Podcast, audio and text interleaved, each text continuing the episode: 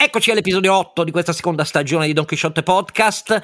Eh, I tre compari e cavalieri eh, avranno di che divertirsi con quello che sta succedendo in Italia, in Europa e nel mondo e quindi a singolare attenzione saranno tra di loro perché le opinioni sono un po' diverse e quindi vedrete ci sarà sale sulle code di qualcuno in questo episodio. Restate dove siete.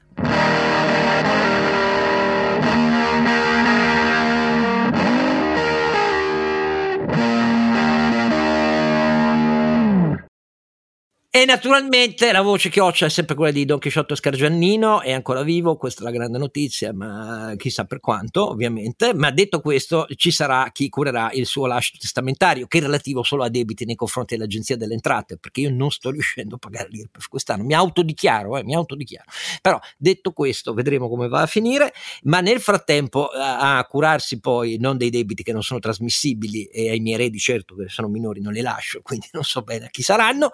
Detto tutto questo, però, i curatori della cremazione saranno i due eh, miei amici e compari. Innanzitutto il lucidissimo Sancio eh, beh, introdotta così mi fa un po' paura. Oscar, Ma però, no, è un grande però, compito eh, perché, perché nell'ascito ci sarà scritto che dovrete fare in modo che nessuno si ricordi che sono esistito. Questa è la mia massima ambizione. Ah, Quindi, okay. Ma tanto non è un Quindi, problema. Non è un problema. Beh, ma, beh, ma lì sulla cancellazione su Google ci pensa Carlo Alberto. Che c'è esatto, esatto, esatto. Allora, Sancio, dove ci trovano? Dove ci trovano? Dove ci trovano? Ci trovano su donchisciottepodcast.it dove trovano tutti i link per iscriversi e naturalmente ci trovano su tutte le principali piattaforme dove si possono tutti iscrivere gratuitamente ai podcast, Google e Apple Podcast, Spreaker, Spotify, poi naturalmente anche su Amazon Music. Oh, e poi abbiamo ovviamente il lucidissimo Rodinato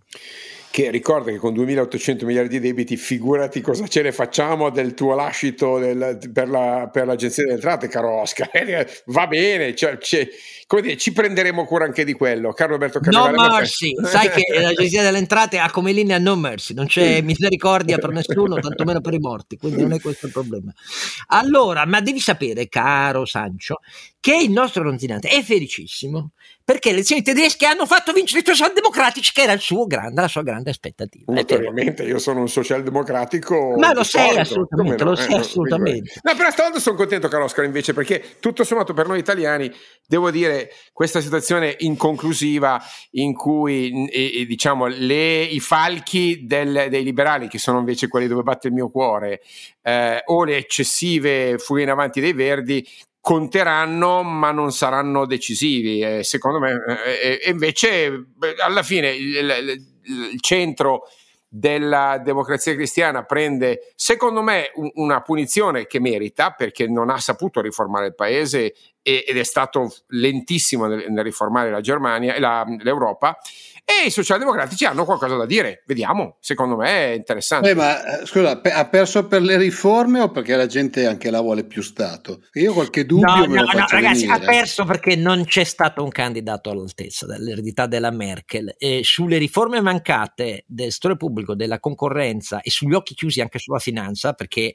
la vicenda che non deve sfuggire è che c'è stato un report qualche giorno fa di Deutsche Bank sugli scandali finanziari tedeschi e sulla collusione sia con le banche piccole del regolatore bancario i tanti casi di salvataggi di Stato perché ci sono stati e come, sia pur non fatti con i piedi come l'Italia, ma però ci sono stati, sia nel caso di eh, scandali sulle branch di, di, finanza verde e così via, sia eh, nel... Eh, insomma, ci sono stati tanti di quelle circostanze in questi anni in cui anche i tedeschi stanno capendo che non si può essere conniventi con le malagestio del loro sistema.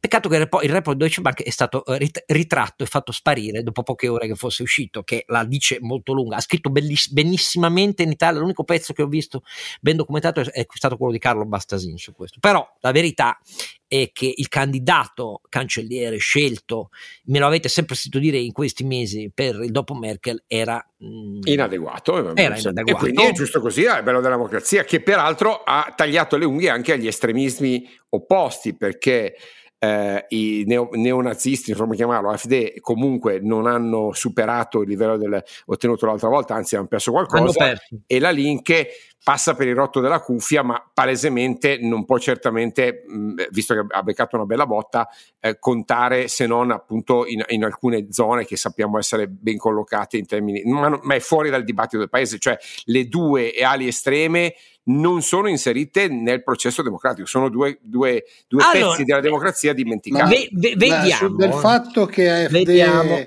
vince soprattutto in certi land dell'est. Eh, ma che questa è la dite? storia, ma no, è la storia, questa è la storia perché Questi sono passati dall'estrema, Per- cioè per- dal, per dal quanto- comunismo al- per quanto il riavvicinamento del gap, che era mostruoso all'inizio, la Germania ebbe eh, un cancelliere che eh, seppe regalare la parità del marco all'est contro la Bundesbank che non voleva affatto farlo, e, naturalmente sto parlando di Colle in questo caso. E, però detto questo, il, l'appianamento del gap mostruoso di reddito medio pro capite, produttività, formazione del capitale umano, eccetera, eccetera, sia pur incomparabilmente migliore di quello che in 160 anni l'Italia non ha saputo fare, resta e questo spe- spiega perché poi di Link ha trovato negli ultimi anni in Germania lì un radicamento percentuale a doppia cifra fino a ve- oltre il 20% e così via.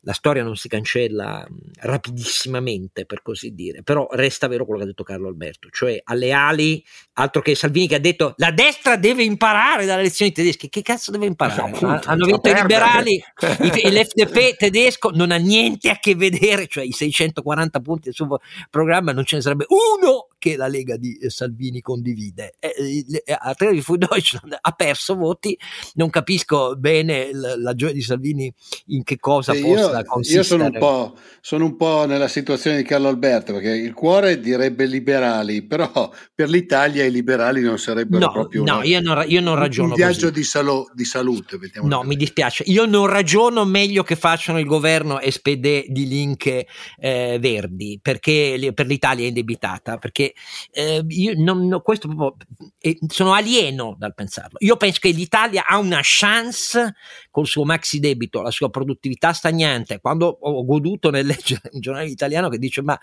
al centro del patto con i sindacati eh, Draghi vuole mettere la produttività, io ho detto ma guarda una provocazione praticamente, la produttività in Italia è stagnante da vent'anni perché il, l'apporto positivo dell'industria della manifattura non riesce a sanare l'apporto negativo che viene dai servizi non di mercato, cioè la pubblica amministrazione e, e troppo ampia parte dei servizi di mercato che sono gestiti e offerti e usufruiti dal cliente fuori dal regime di concorrenza, dei prezzi, gare, eccetera, eccetera. Quindi questa è una provocazione perché nessun partito o sindacato italiano vuole sentire parlare di produttività. Però detto tutto questo, non ragiono col criterio per noi indebitati meglio un governo lasco di sinistra. Faccio presente che forse al- a, a molti osservatori italiani si distingue invece i giornalisti italiani bravissimi che dalla Germania, come Tonio Mastrobuoni e così via, non ne sgarrano una perché seguono con attenzione lì, ma troppi in Italia parlano della Germania senza conoscerla, a cominciare da Tremonti, secondo la quale la grande coalizione se l'era inventata la Merkel, la, la grande coalizione c'è dal 1966, tanto per essere chiari. Però de- detta tutto questo, perché io a leggere che noi abbiamo salvato la Germania e la Germania è a pezzi, è vero, è a pezzi perché ha un sistema di welfare fondato sul mercato, il mercato va male, i tassi di remunerazione grazie alla BCE eh, sono negativi e quindi eh, secondo Tremonti sta in ginocchio. Noi invece che abbiamo il debito illimitato ripianato dell'Inps, secondo lui siamo sani. Però detto tutto questo, il problema è che se andiamo a vedere che coalizione si formerà, da una parte secondo me si arriva a gennaio, perché resterà cancelliera fino a Natale, Capodanno e oltre. Perché?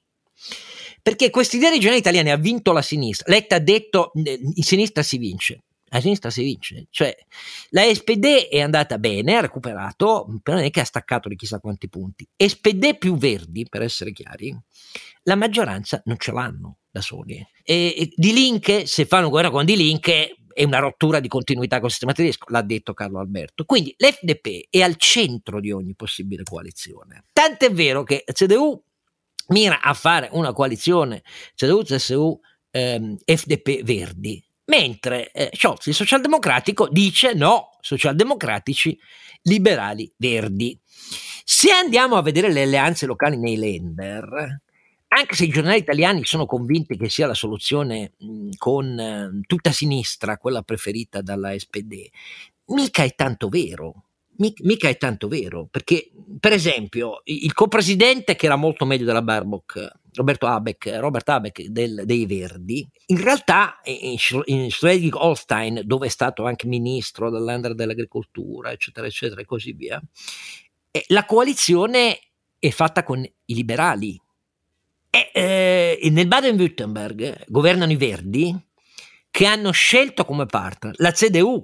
Allora, se uno va a vedere la realtà del pragmatismo merkeliano di questi anni, tutto questo entusiasmo per vedere una maggioranza che sarà la più a sinistra possibile guidata da Scholz a me pare complicato, anche perché l'FDP mi sembra al centro di tutto, ha un programma contundente, lo guida Lenner che ha cominciato già a parlare con i Verdi da prima del voto, perché sperava in un risultato così, vedremo. Di sicuro l'Europa è indebolita nei prossimi mesi, a cominciare dall'esame delle proposte del 50-55 del 4 luglio della Commissione Europea, perché l'esame doveva essere cominciare tra pochissimo e finire entro gennaio, e poi doveva pronunciarsi il Parlamento Europeo. Senza governo tedesco l'esame non si può fare. E l'unica cosa che dico, e mi interessa sapere cosa pensate voi, che a questo punto a maggior ragione Draghi e, e, e Macron diventano un po', devono diventare il motore finché non si capisce la Germania cosa fa, anche se senza Germania non si può decidere. Ma, ma è questo il punto secondo me, una Germania ancora un po' indecisa, perde potere relativo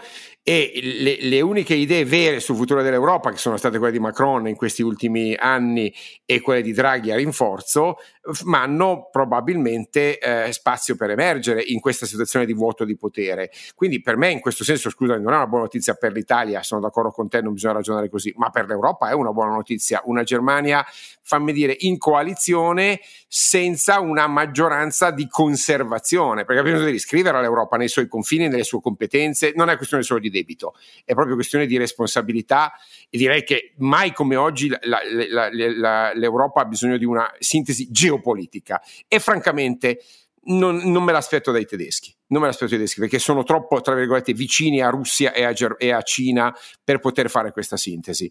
Mentre lo scoppola che hanno preso i, eh, i francesi e la lucidità di Draghi pos- possono contribuire a fare eh, una sintesi diversa. Fammi dire però una cosa, io non escludo che invece la soluzione più eh, pragmatica sia un ritorno alla grossa coalizione.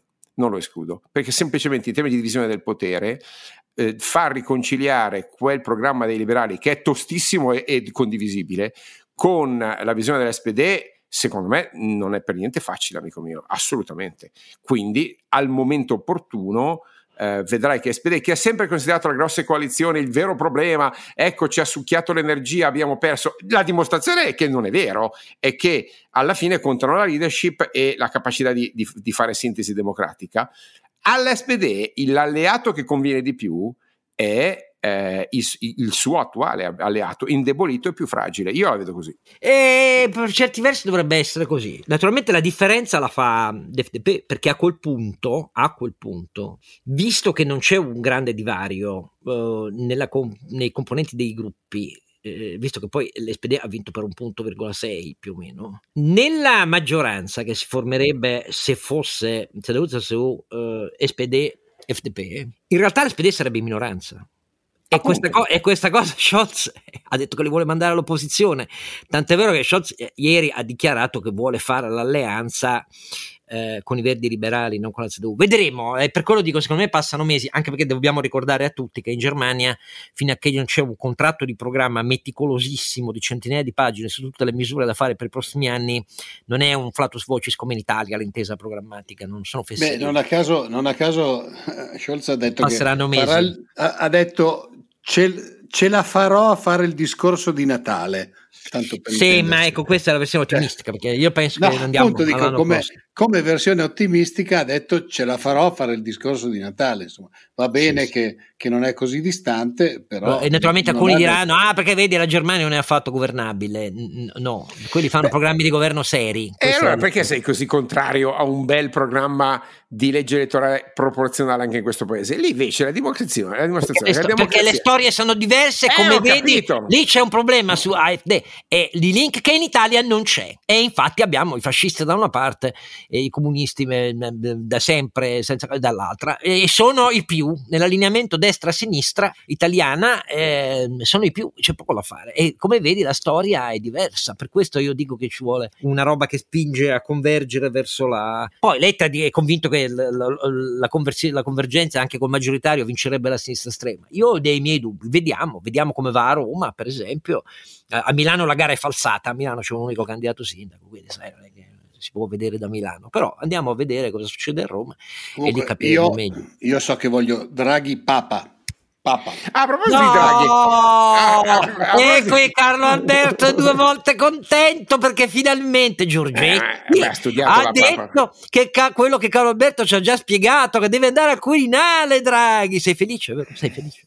No, io veramente penso che Draghi debba andare a fare il presidente della Commissione sì, europea. A me fare il presidente della Repubblica Delle Italiana. Nazioni Unite, ma dai. Sì. No, Nazioni Unite no, no, no. È, è, è, papa, papa. Presidente, presidente la, la, scusate, la Ursula, adesso, francamente, ma chi, chi, da dove salta fuori sta Ursula? Dalla Merkel. Appunto. In realtà non è vero, eh, perché in realtà è figlio delle pressioni di Macron. Però detto tutto questo, eh, la Merkel ovviamente... Però Giorgetti lo vuole al Quirinale, quindi Giorgetti diciamo... Giorgetti al... lo vuole al Quirinale. Eh. Col, col, ragionamento, che non mi comincerà mai, che così diventa il De Gaulle italiano. Me lo vedo Draghi che contro tutti i partiti cambia la Costituzione e ci dà il sistema presidenziale, ma dai su.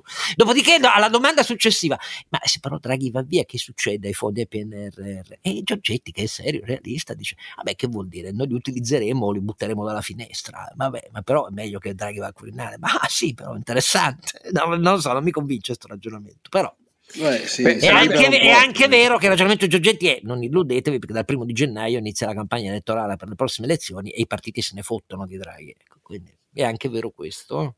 Beh, il messaggio però interessante di, di, Giorgetti, se lo capisco bene, è che non c'è una chiara volontà di fare le riforme e quindi lui dice neanche Draghi fa questa sintesi, quindi tanto vale che vada a fare il Quirinale perché ce la giochiamo con la nuova consultazione elettorale. Quindi non Ma... è Beh, però questo è il suo argomento, il suo filo sì. Sì, sì, no, no, no, no, è questo. Cioè, che ci sta dicendo, ti, pensa un, a una, un tema fondamentale.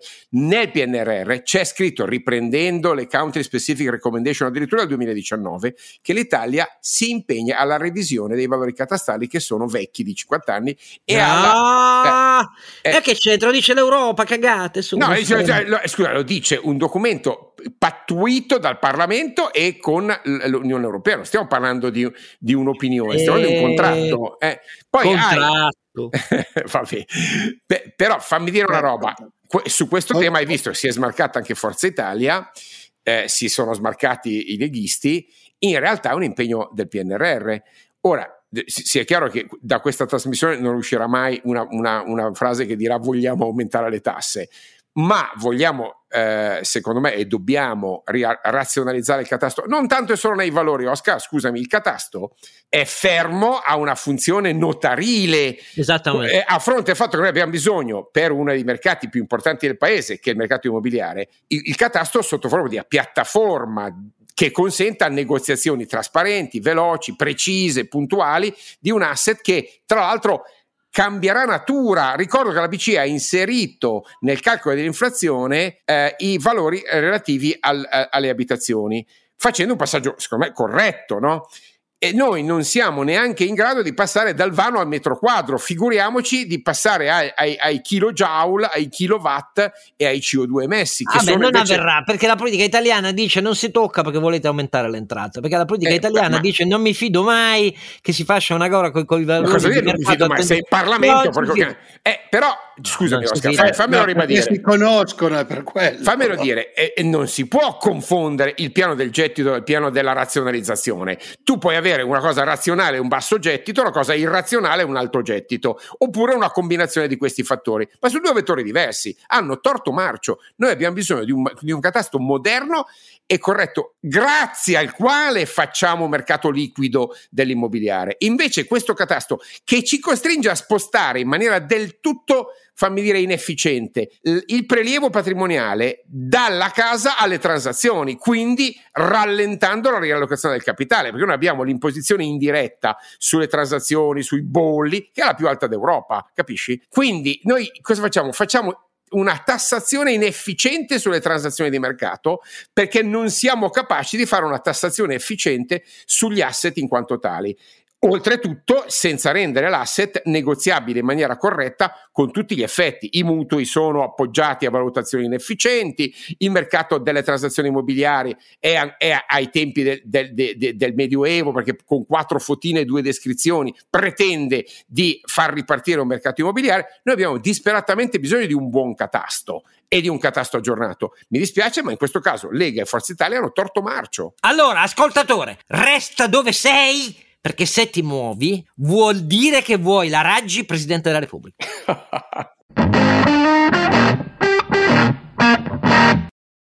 Grazie di essere tornati tutti in questo ottavo episodio che continua. Eh, come vedete, la pensiamo diversamente perché Carlo Alberto, come sempre, spera, pensa, confida, auspica, scommette sul fatto che la politica italiana sia capace di architettare, perseguire, votare, varare riforme seguendo la razionalità e la logica. È ovvio che da questo punto di vista è inappuntabile quello che dice, ma decenni provano il contrario, caro fratello. E che allora sai com'è? Io che mi Senti, avvio all'ultima pro- parabola, spero che di non dover più spiegarti che tanto quello che è razionale qui non avviene. Senti, ma parlando della Raggi, Presidente della Repubblica, sì. eh, a me ha fatto abbastanza ridere il commento di Di Maio, eh, è il ministro oh. degli esteri, capisco. Di, di Maio su, chi esattamente? Sulla, sul, sì, no, quello, quello, quello. Eh, sulle elezioni tedesche ha detto ha vinto l'Europa finalmente, un'Europa più forte, un'Europa più unita, eccetera. Beh, ero, io ero rimasto che il suo partito perché? era leggermente... Ma no, ma scusa, Di Maio è la, è la, versione, la versione, ma scusa, Di Maio si è convertito e noi siamo felici. Io sono scoppiato dalle risate tenendomi le budella quando ho letto che Conte ha detto la Merkel, io l'ho messa in riga, l'unico che l'ha messa in riga non si può, ma come non si può? Ci vuole una visione sistemica. Conte che ha detto alla Merkel che ci vuole una visione sistemica. Eh, però Oscar, tu non ti sei mai sbilanciato su, su una, un giudizio definitivo su Angela Merkel. Io, no, no. io, io devo dire, io non sono contento, io sono un, un grande diciamo, tifoso della Germania, dei suoi sistemi di valore, del suo ordine e, e del suo ruolo nel, nella storia, almeno di quella dell'arte e della filosofia, sulla politica magari non troppo. Um, però la Merkel alla fine è stata una grande conservatrice e una grande mediatrice, ma di leadership eh, io non ho mai visto nulla, cioè ho sempre visto grandi capacità vabbè, di mediazione. Eh, naturalmente ognuno ha la memoria del pesce rosso che si merita. Scusami, sulla ti, ti faccio sentiamo, uh, sentiamo. Ti faccio due esempi, ti faccio due esempi.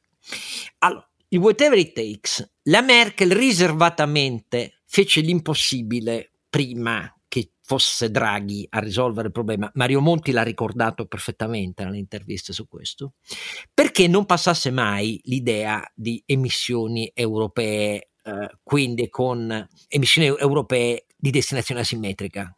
Ah, ok? Quindi chiamiamoli una forma di mutualità cooperativa del debito europeo. Però, però quando Draghi disse whatever it takes e poi il QI e poi tutto quello che è successo, tutta la batteria di interventi non ortodossi che ha varato e che costituiscono ancora oggi la quotidiana amministrazione, assunti attenzione, nell'ordinaria amministrazione, facendo diventare l'ordinaria amministrazione un processo decisionale nel board della BCE in cui i tedeschi restavano in minoranza, eh, perché questo è stato Draghi, senza mai traumatiche rotture, figuratevi se si impensierisce della Lega di Salvini. Detto questo, la Merkel lo ha difeso sempre a quel punto. Eh sì, Di, allora, primo, cioè, primo, di, le, difendere leader, non è fare leadership, però difendere vuol dire prendere no, una posizione. L'ha difeso dicendo che era giusto così, bisognava sì, che fosse così. Secondo, sul caso dei profughi siriani, di questa Europa di babba sotto che nessuno vuole gli immigrati e così via, lei ha detto, anzi se ha sbagliato è stato per eccesso, ci sta dicendo nessun limite, li prendiamo tutti pagano anche questo, eh, perché questo ha fatto esplodere Alternative for Deutschland, perché ne hanno imbarcati milioni, per così dire. Ecco, detto tutto questo, quella è stata leadership, e come se lo è stata. Poi se tu mi parli della strategia verso la Russia e verso la Cina, no, perché la Germania su questo ha indebolito l'Europa.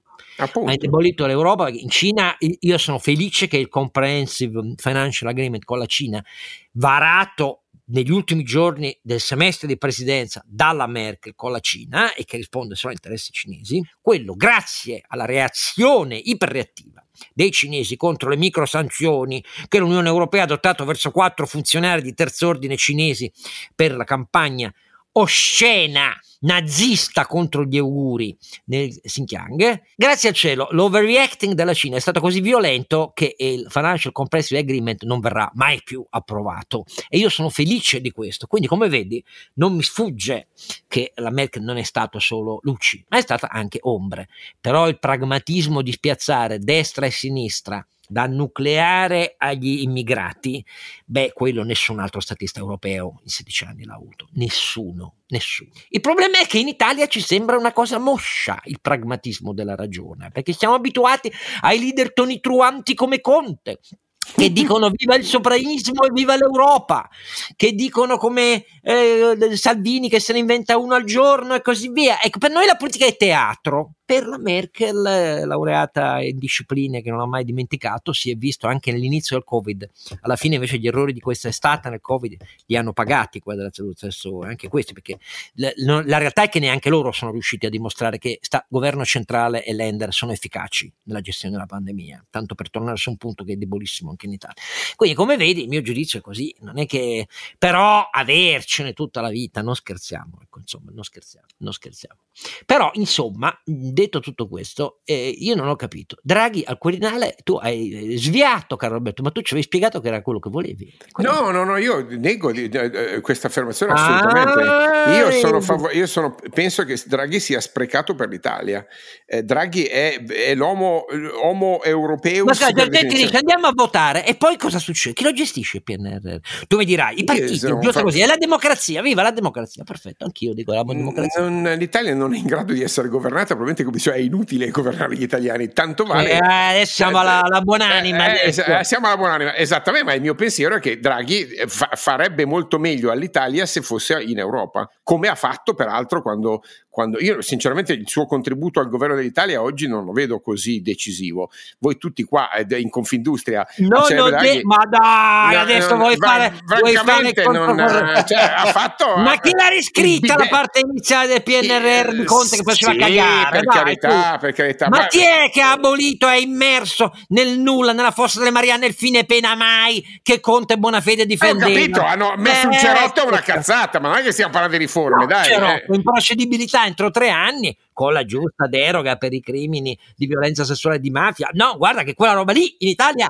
nessuno la portava a casa. Eh. Vabbè, non mi sembra una roba che nessuno. cambia destino del paese. Onestamente, hanno fatto una cazzata prima. Ma abbiamo dopo decenni di giustizialismo del cazzo, vedere la magistratura che si sbrana, perché è quello che è successo alla Procura di Milano, Palamara, si sbranano tra loro. Mi dispiace, io non, ho, non sono mica felice di questo, eh, perché quello è un pezzo della credibilità delle istituzioni italiane.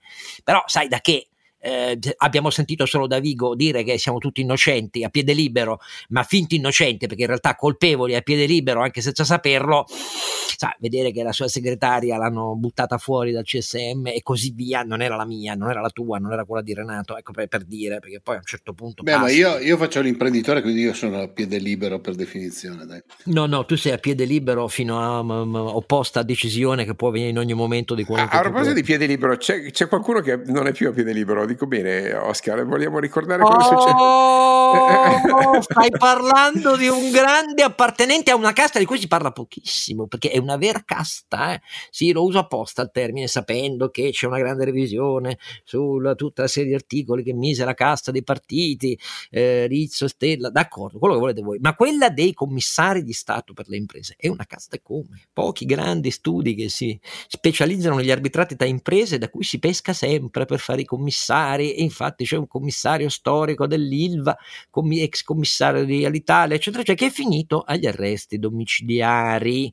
Dal quale, sia chiaro, gli auguriamo di uscire eh, in, Siamo in, garantiti Assolutamente, Pe- però in questo caso, vista. Che si chiama Laghi per sì. capirci, non vorrei che. Non eh, no, no, è, è, giusto perché insomma, de- dietro quell'azienda Ilva. No, non, vorrei, non, vorrei, che tempo che finisca il, il podcast e va in, online ne arrestano un altro. no, perché, no, no, io perché lo ricordo? Perché io sono stato tra i quattro gatti e Anna Rita Di Giorgio, ancora una volta la devo ricordare sul foglio perché sui giornaloni una delle poche voci lucidissime da sempre su Ilva e su quello che eh, non è stato così. Grazie a Narita di esistere perché grazie. la gestione commissariale eh, dei, dei primi anni Ilva ha fatto disastri, va pubblica quindi la gestione commissariale, perché naturalmente, forti del fatto che la legislazione italiana, che a me fa schifo su questo, consente di non presentare i bilanci ai commissari, quello che è avvenuto è stata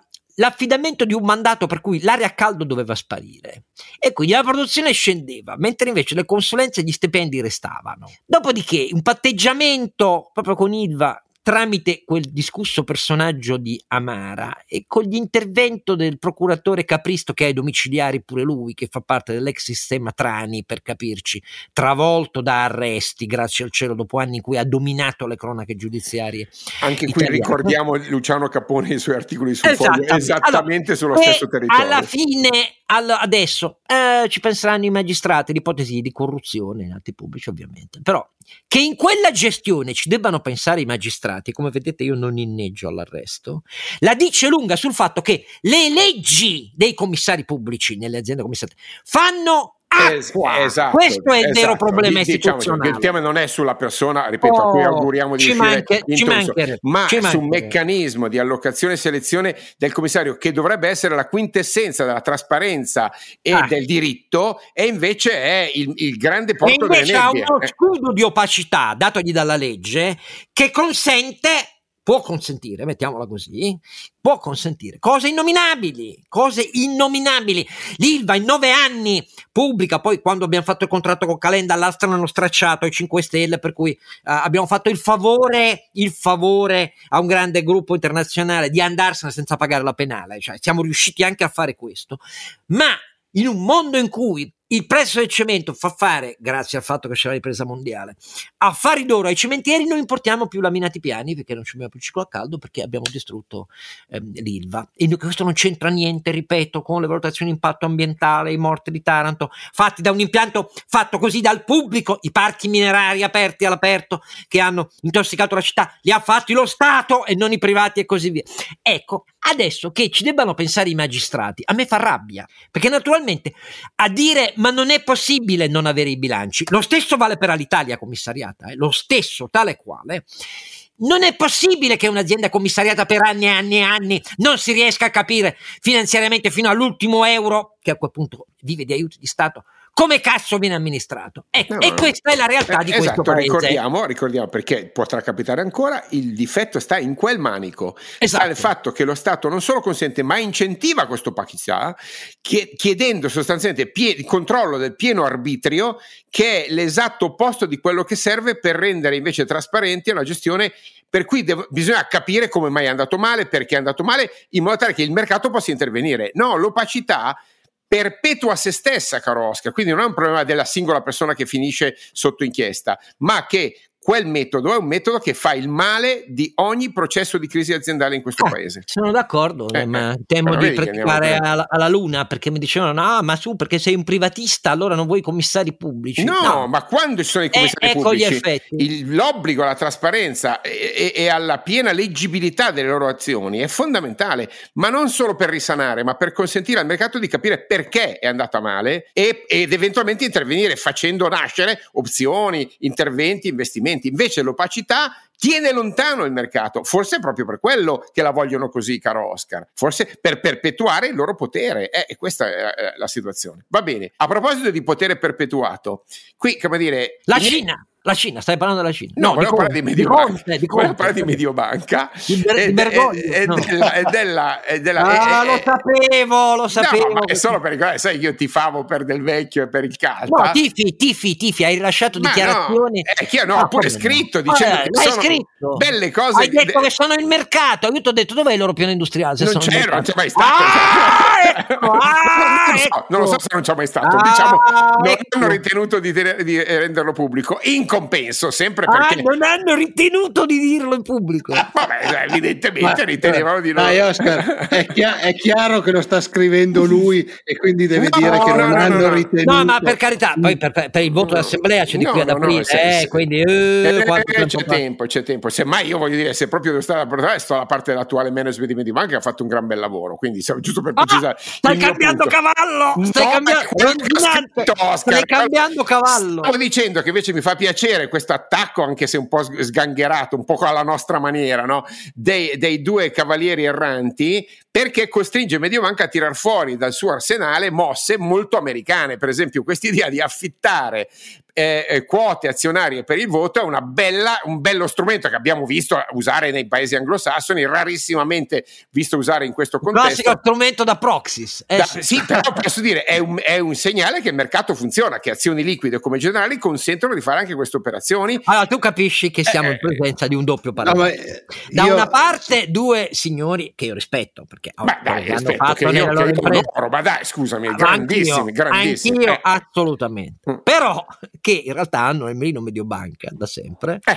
Gli scenano su generali l'ennesimo episodio, io ci sono invecchiato vedendo gli attacchi su generali perché erano attacchi su Mediobanca e, e vabbè, e questo è l'ennesimo episodio, però loro dicono invece, e anche tu l'hai detto, che è in nome del mercato, perché la redditività, de, la redditività va bene, ma le mosse strategiche di crescita europea, eccetera, eccetera, non ho capito bene dove, ma loro dicono eh, di mercato bisogna crescere perché Allianz è cresciuto molto di più e così via. Oh, da una parte loro fanno il mercato e dall'altra tu dici invece che fa il mercato Mediobanca, che anche questo... No, sto dicendo che invece vince il mercato nella misura in cui c'è una, una, una gara a, fa- a fermare il proprio, il proprio, la propria chiave di lettura, questa gara si svolge nelle regole e poi chi le sa usare meglio vince, ma questo è il principio. Dopodiché il futuro di Generali, io non sono a, preoccupato perché, perché fino, ad aprile, fino ad aprile le vedremo di... Eh, di vedremo delle belle sicuramente. Mm, Però io, io temo di dover dire che fino a questo momento ultimo cretino che sono, per quello poco che mi resta ancora, vedo solo una battaglia di potere, perché ne ho già viste da quando sono,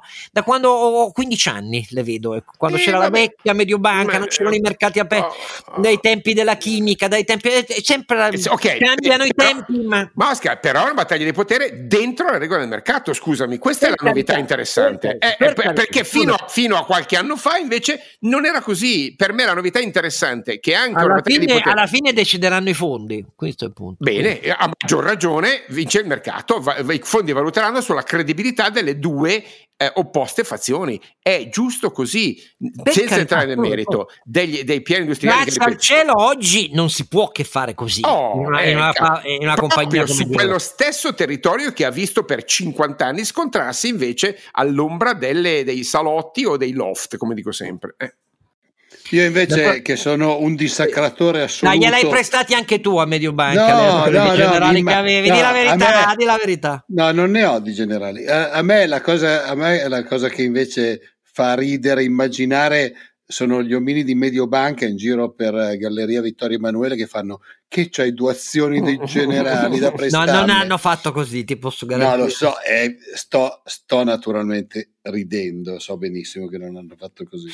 Non hanno certamente bisogno di andare a cercare. Invece, sempre guerre, guerre di potere, diciamo una cosa interessante. La banca centrale cinese, il governo cinese, che poi è la stessa cosa, mettono fuori legge le criptovalute con due effetti. Uno, come dire, azzerare un residuo, come dire, un residuo elemento di mezza anarchia o di indipendenza. Due, lanciare la loro piattaforma di One digitale in, in, in previsione eh, dell'anno prossimo.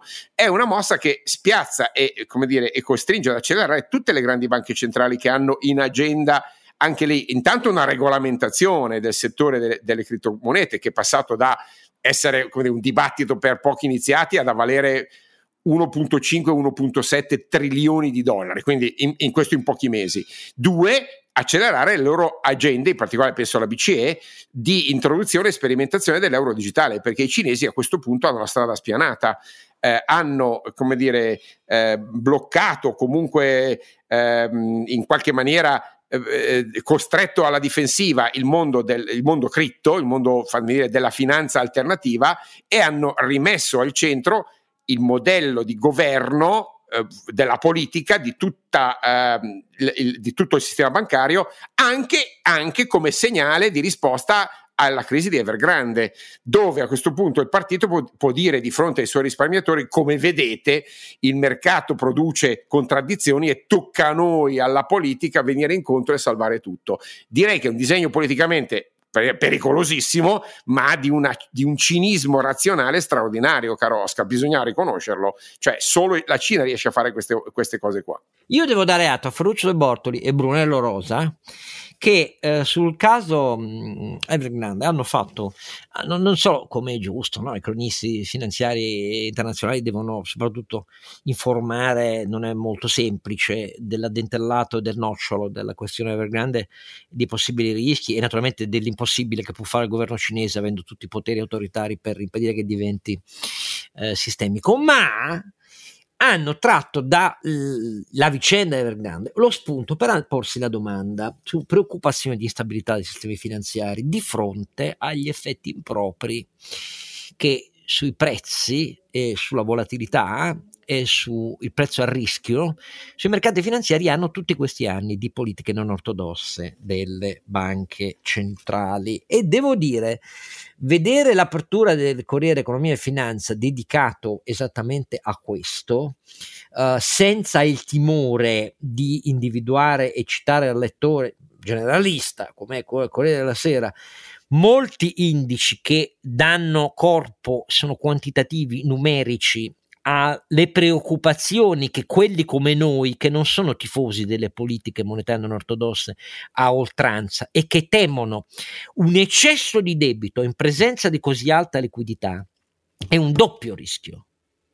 Anche se molti dicono intuitivamente no, l'eccesso di debito, più alta è la liquidità e meno è a rischio debito. E invece no, come è evidente, come è evidente, e invece no perché la compressione del rendimento di trilioni e trilioni di dollari, per esempio, delle classiche obbligazioni in cui investivano i fondi pensione, io capisco che chi vuole la pensione di Stato non se ne fotte niente dei sistemi che sono fatti a capitalizzazione, ma io siccome invece preferisco i sistemi a capitalizzazione, nel resto del mondo questa roba fa esplodere contraddizioni gigantesche, quelle su cui ti fa il contrario Tremonti, per essere chiari.